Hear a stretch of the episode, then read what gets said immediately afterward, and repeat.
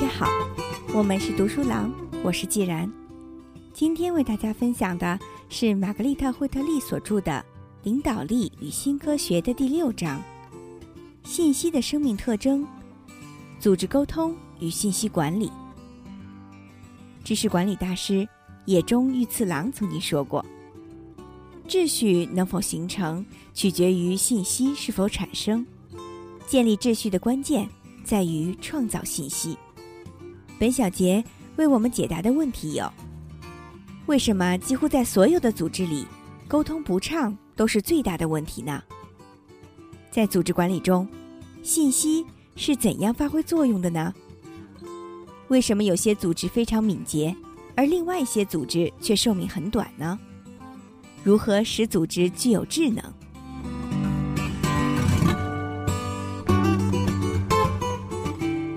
什么沟通不畅在组织当中是一个非常普遍的现象呢？在我工作过的每一个组织里，员工都将沟通不畅列在问题清单的首位。的确，我对这种现象已经有些熟视无睹了。后来我认识到，沟通不畅只不过是表面现象，它掩盖了其他一些更具体的问题。多年来，我总是对沟通问题做出一种想当然的反应，却没有对其进行深入的剖析。起初，我让人们先把这个包罗万象的短语放在一边，告诉我一些更具体的事例来说明沟通方面所存在的问题。我相信这样才能找到真正的问题所在。也许他们可能与沟通一点关系都没有。现在。我知道我错了。我所遇到的难题，并不是人们不清楚真正困扰他们的是什么。他们是对的，他们所碰到的问题确实与信息有关。让他们找出更细化的问题，实际是在引导他们朝错误的方向走。因为真正的问题远非我们所能想象。许久以来，我们陷入困境的根本原因。都是我们对信息的本质缺乏真正的了解。比如，信息是什么？它是怎样发挥作用的？该如何与信息打交道？我们的错误之处在于一直将信息当作物品来处理，也就是把信息看作有形的实体。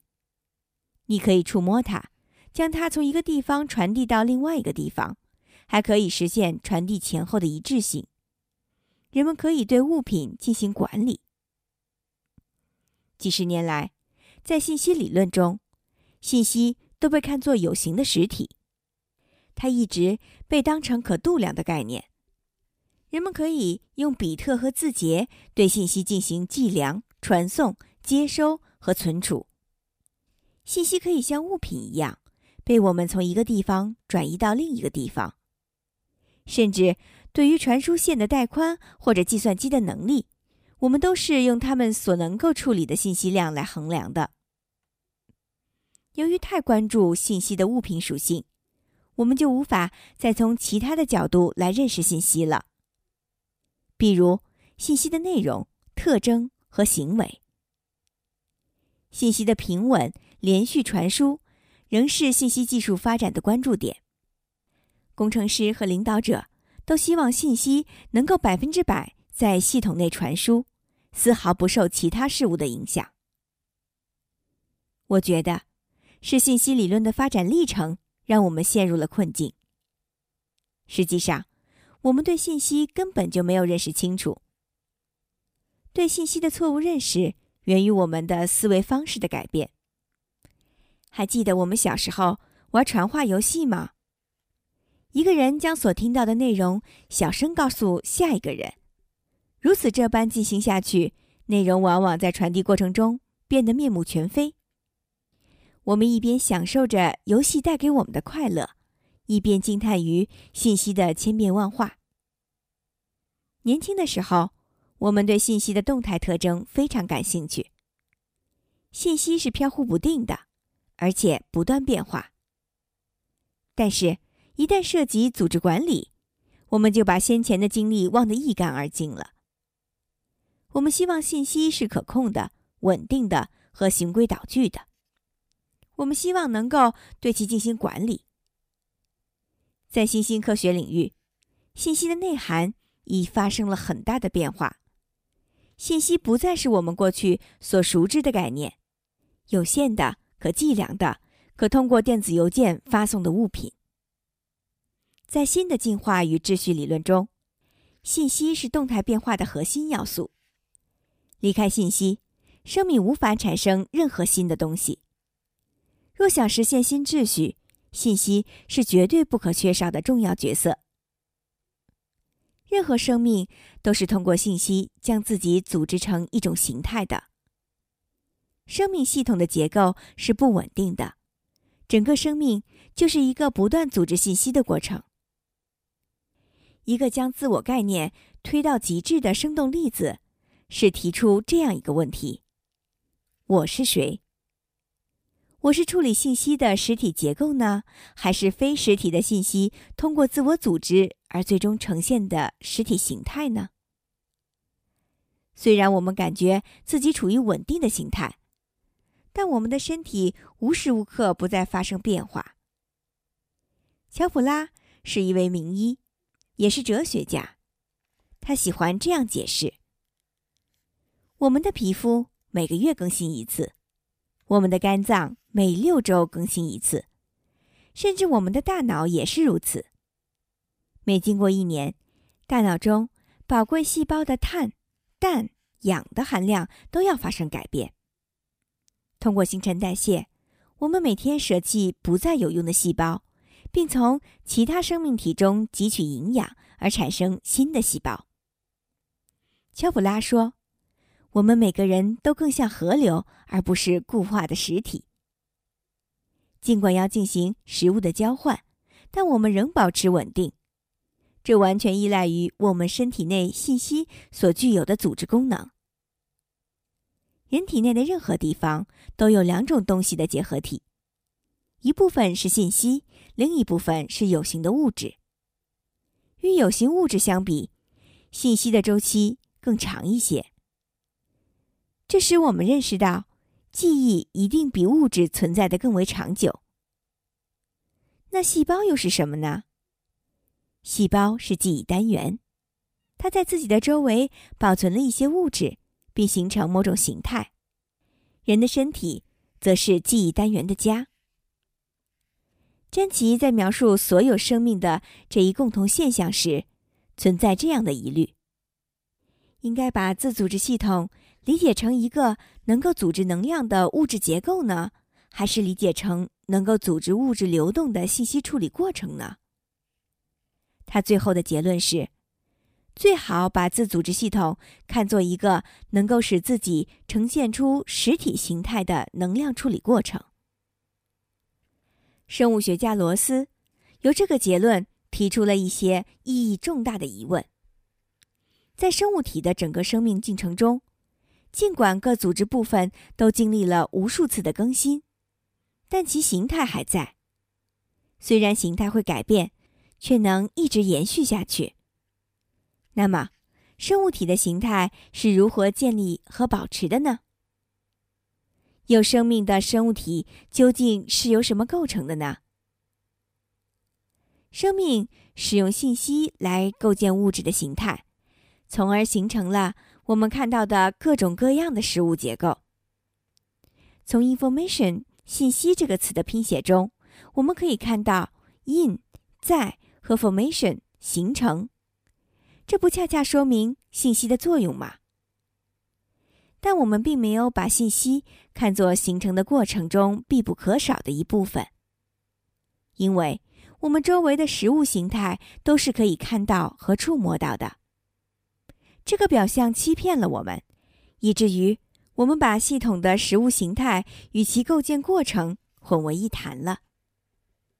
实际上，真正的系统是充满坚持与进化的一系列过程。作为过程的结果。信息以不同的形式展现出来。当新的结构成型时，系统就完成了对自身形态的调整。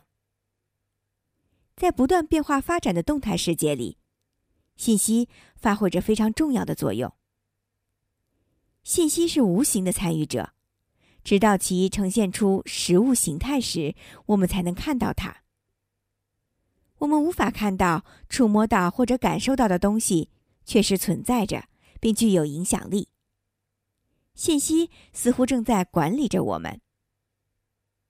一个系统若想保持活力，必须不断的产生信息。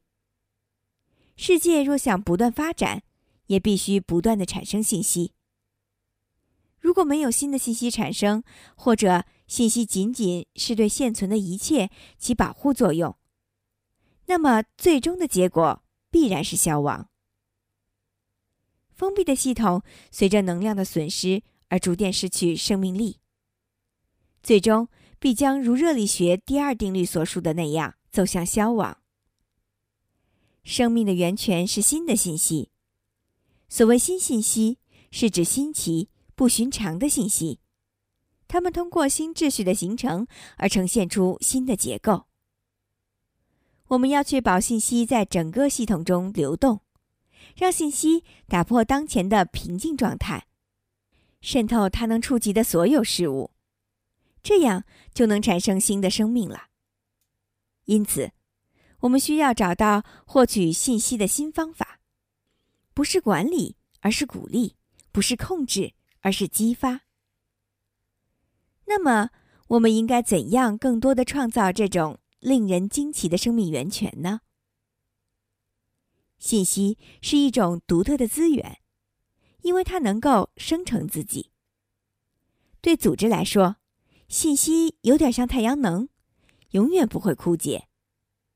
每一个新的信息都可能有不同的解释，只要在共享环境下进行交流。信息就会大量的产生。这些新的信息需要自由。信息必须能够自由的流动，以便发现各种各样的新伙伴。信息的重要来源就是混沌的自主性。混沌状态下，系统的每一刻都是不同的。面对这么丰富的信息，科学家们一定会更仔细的观察混沌系统的行为。以免漏掉什么内容。当然，这种自主性恰恰是我们力图避免的。我们不希望信息随便传播，然后又生成新的信息，最终导致混乱。管理的任务就是加强控制，确保信息的完整性，将信息向下传递，并保证不产生新的内容。保证信息不失是重要的管理职责。最终，我们还是需要信息在组织内自由流动。另一方面，我们有足够的理由严格的对待信息，因为无拘无束的信息已经导致很多灾难性的后果了。但是，既然信息是保证组织生命力的重要资源，我们就必须放弃对信息的控制，让信息本能的实现自由流动。我们在自己的组织里也要这样做。信息是建立新秩序所必不可少的。这一秩序不是我们强加的，而是自然生成的。所有生命系统都是这样利用信息的。那么，我们能否充分发挥信息的威力，在组织里建立更高的秩序呢？组织也是开放系统，与所有其他生命体一样。也是按照自组织动力学原理运转的，因此，信息也具有组织功能。为了让我们的组织也具有自组织能力，我们必须像生命系统那样对待信息。我们必须建立更为自由的信息获取途径，以便能够灵敏地捕捉到新的信息。实际上，没有任何一个物种要试图去控制信息。他们只是对于正在发生的事情时时保持着警觉。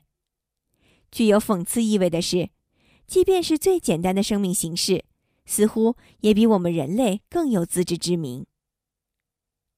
在许多科学领域，我们都能粗略地领悟到，生命系统搜索信息的目的不是保持自身的现状，而在于进一步成长并获得新的能力。普里格金甚至在观察非生命的化学反应时，也看到了沟通过程，这促使他对此进行了深入的思考。他得出了非常让人惊讶的结论：在某些无生命的化学溶液中，一些分子与另外一些分子通过沟通建立新秩序。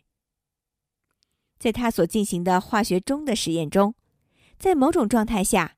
分子的随意混合变成了协同行为。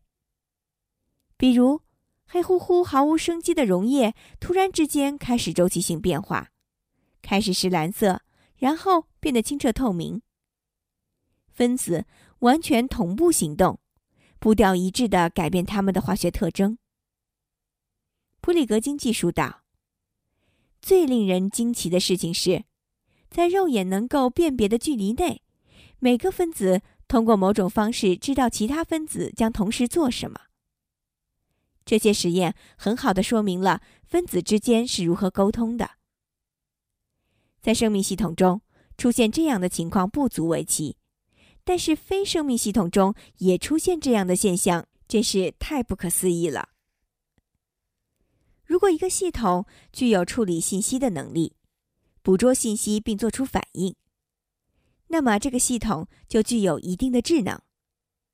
拥有智能的系统能够感受到周围正在发生的事情，并给出解释。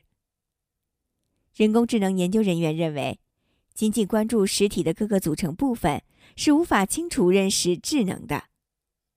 一个有生命的实体甚至不需要大脑，也可以拥有智能。当组织具有处理信息的能力时，我们就认为这一组织。具有了智能，系统处理信息的能力越强，智能水平也越高。格瑞利·贝特森在定义智能时也提出了类似的标准：任何一个实体，如果能够产生和获取信息，并利用信息进行反馈或自动调节，这个实体就具有了智能。这些定义有助于我们对组织的智能进行深刻的思索。为什么有些组织显得非常敏捷，而另外一些组织却寿命很短？还有一些组织在重蹈覆辙呢？我们应该确信，组织智能并不仅存于少数专家领导的身上。组织智能是整个系统的能力，这种能力决定着组织如何向新的有否定含义的信息开放，以及这些信息如何能够让组织中的所有人。都给出有效的解释。做任何工作都离不开信息，我们对信息资源的渴求十分强烈。如果我们得不到真实的信息，就会虚构出信息。如果闲言碎语到处在传播，这往往表明人们缺少真实的、有意义的信息。既然我们需要不断从信息中获得营养，那么。人们将沟通不畅列为最突出的问题之一，也就不足为奇了。信息有助于人们把工作做得更好，这一点大家都心知肚明。至于何时最需要信息，大家心里也最清楚。我们生活在僵化的层级组织已经太久了。霍尔曼米勒公司前 CEO 马克思德普雷将层级关系描述为所有关系中。最肤浅、最愚昧的。因此，我们若想学会如何在开放、智能的组织中工作和生活，还是要花费不少的时间。我们要与信息建立全新的关系。信息的生命特征让我们心怀喜悦。我们并非对任何的混乱状态都抱着开放的态度，而是要在日新月异的世界里。有效的对外部环境做出反应。生命系统最有价值的特征就是富有弹性，而要建立富有弹性的组织，信息是至关重要的。回想一下，我们通常是如何处理信息的吧？我们知道信息的重要性，但是我们处理信息的方式使信息完全失去生命特征，比如。我们对新奇的东西丝毫不感兴趣，尽管我们获取了干扰和波动信息，但通常是计算一下它们的平均值。这样的统计数据让我们感到很舒服。我们习惯于寻找大量数据、重要趋势以及重大变化。在当今世界上，我们以为可以设定一个正常指标，然后根据这个假想的标准做出各种各样的决断。我们努力去消除差异，按照标准行事。但是在生命世界里，新奇只能通过差异呈现出来。我们若对差异不感兴趣，就看不到任何变化，也就无法对变化做出反应。即便我们注意到新的信息，往往也会把它们扼杀掉。我们不在意丰富多彩的可能性会让我们得到怎样的新认识。我们自以为够聪明的了，我们不愿意停留在混乱状态，我们更愿意快速做出决策，而不是做出聪明的决策。我们总是这样想：应付一下吧，或者该做出决定了。我们总是按照僵化的思路在往前走，完全忘记了多方探索更有助于全面的认识世界。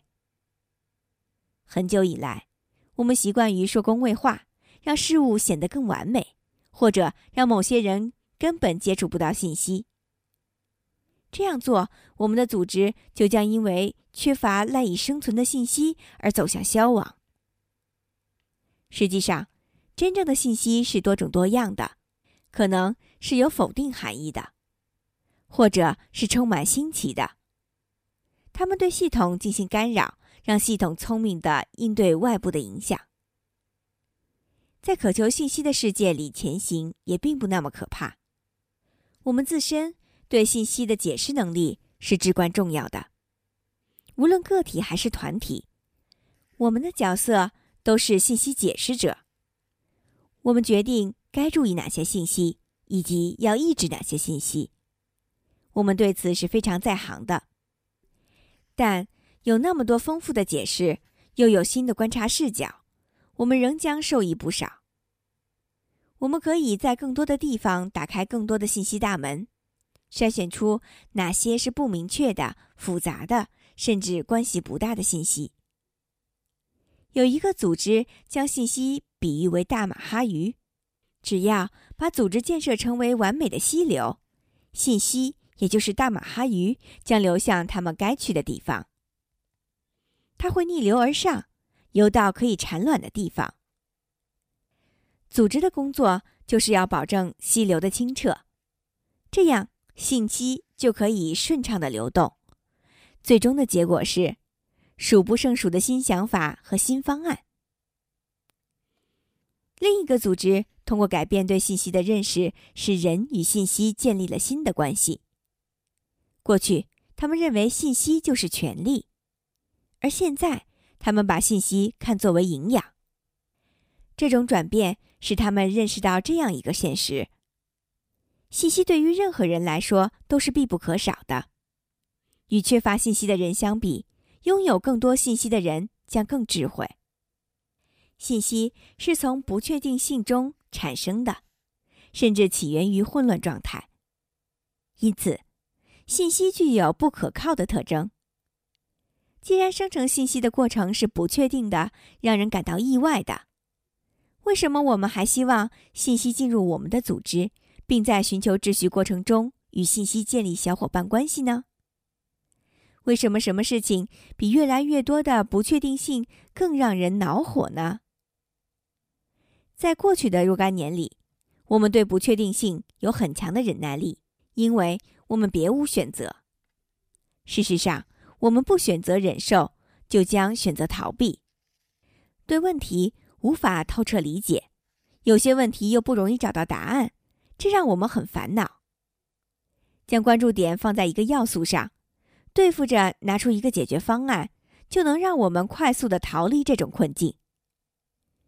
我们可以假装没有看到我们不曾理会的要素，遮住眼睛，我们就会觉得安全多了。我们害怕的是，如果我们睁开了眼睛，这些我们未予理睬的东西只能增加我们的痛苦。尽管经验也告诉我们。对于实际存在的东西，如果我们有意怠慢它，我们往往会更多遭到偷袭。我们觉得生活中不应该有不确定或者出人意料的事情，因为我们固执的认为，预测与控制都是可以做到的。我们仍然相信，世界这个机器的每个组成部分都是可以控制的。我们坚信自己能够，而且必须。知道真实的世界究竟是怎么样的。我们一直认为，将系统建立成为一个整体的是我们，是我们的领导力。